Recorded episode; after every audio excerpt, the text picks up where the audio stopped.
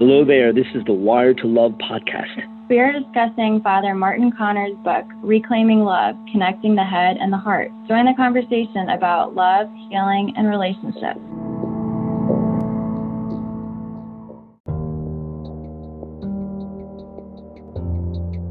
All human beings have the desire to love and to be loved.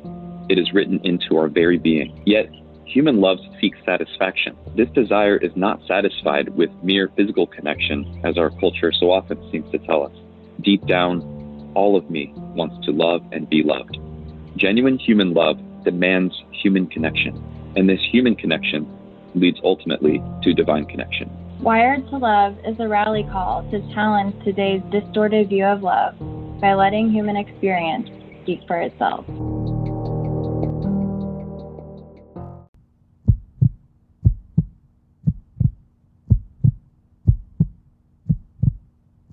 This is Father Martin Connor. Join me now as I take the Wired for Love podcast on the road.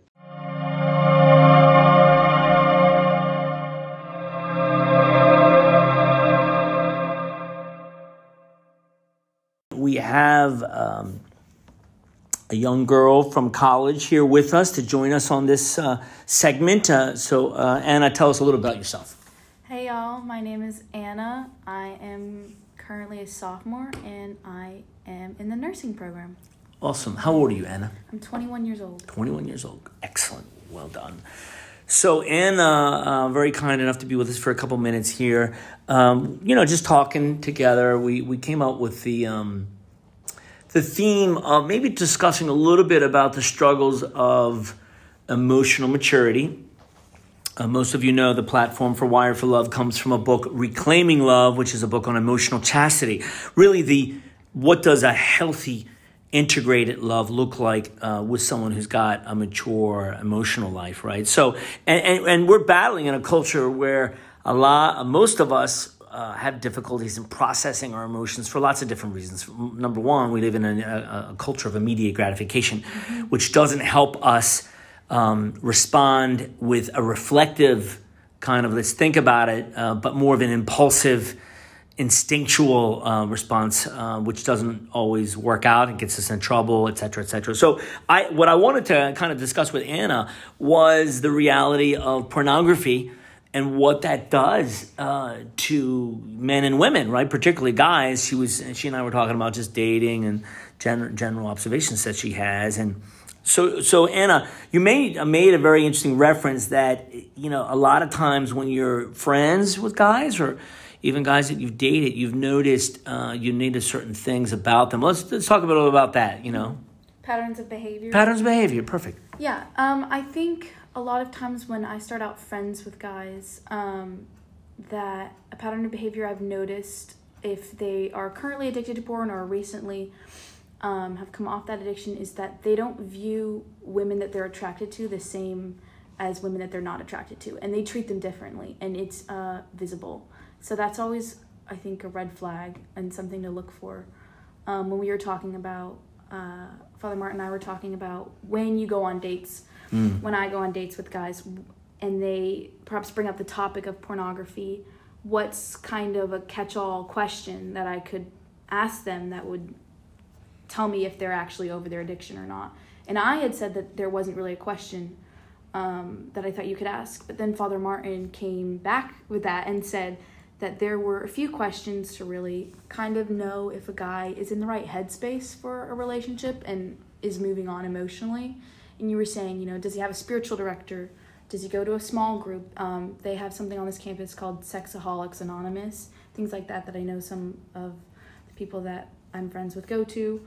Um, or does he, uh, you know, does he go to confession? And if he does, great. Does he have other hobbies or like other friends that keep him hold him accountable? Mm. Does he put limits on his phone, on his exactly. technology, things like that? And I think those things are extremely important in determining if somebody's fully over or recovering from the effects of their addiction and aren't wallowing in it. Right, right. Sense. No, it's perfect, Anna. And and Anna made a really interesting point. Is she said um, guys have told her before that they're over, so to speak, their addiction or over their consumption of it, maybe and yet uh, she continues to see the neediness in their interaction with her, their emotional neediness. Uh, it could be in a dating relationship or otherwise. And I think what's really important here to draw out is when you uh, consume pornography in an addictive capacity, um, it's gonna damage you. Right. It's gonna it's gonna stifle your emotional maturity, and so that's really what you're perceiving in them is that yeah, thanks be to God, they have moved on hopefully from that poison. Yet they they continue to try to mature and grow out of the the numbness or or the uh, the, the lack of maturity that pornography has inflicted on them, right? I just think it's an important point because a guy, guy can just say, "Oh, well, I'm, I'm, I'm back in the game here, right? I, I'm, I'm over it," and, and the answer is, "Sporto, not really, no." And the same goes for young women. Now, each obviously process their emotional world in, in particular ways, but I think what's really important here is to know that we live in a highly sexualized culture.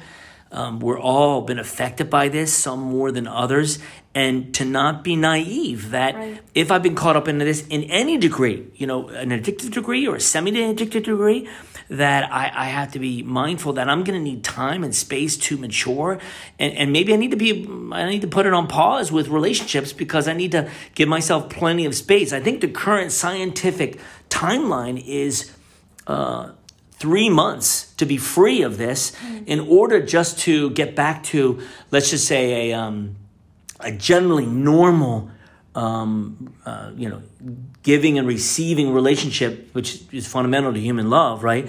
But if you really want to get to a, a more of a healing phase, apparently it's it's beyond a year.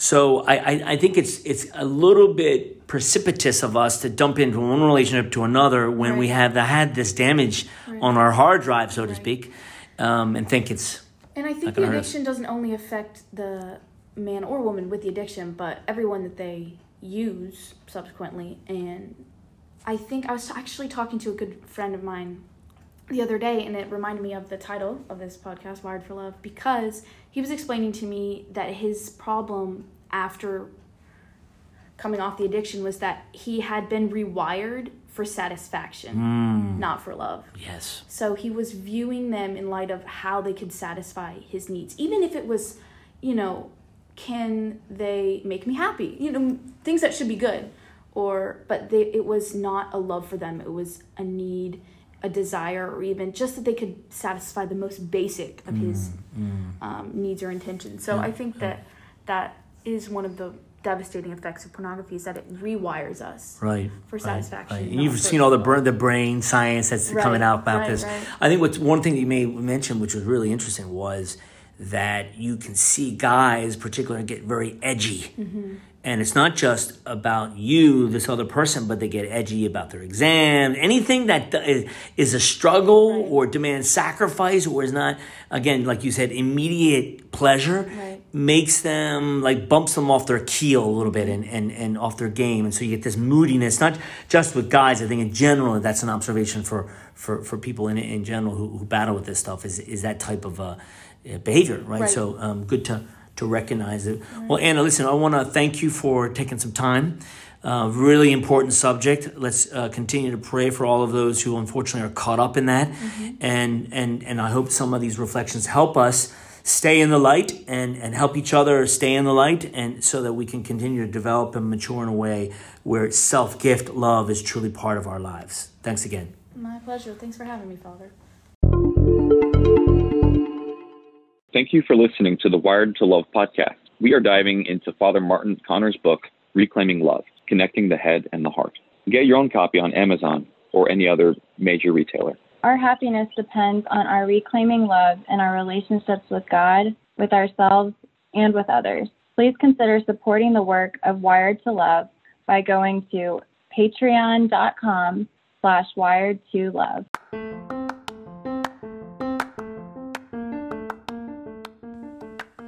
Love to hear from you. Send a voice note to Wire to Love by going to anchor.fm slash wire to love.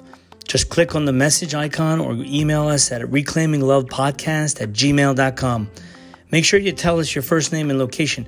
You may hear your question or comment in the next episode of Wire to Love. Thank you.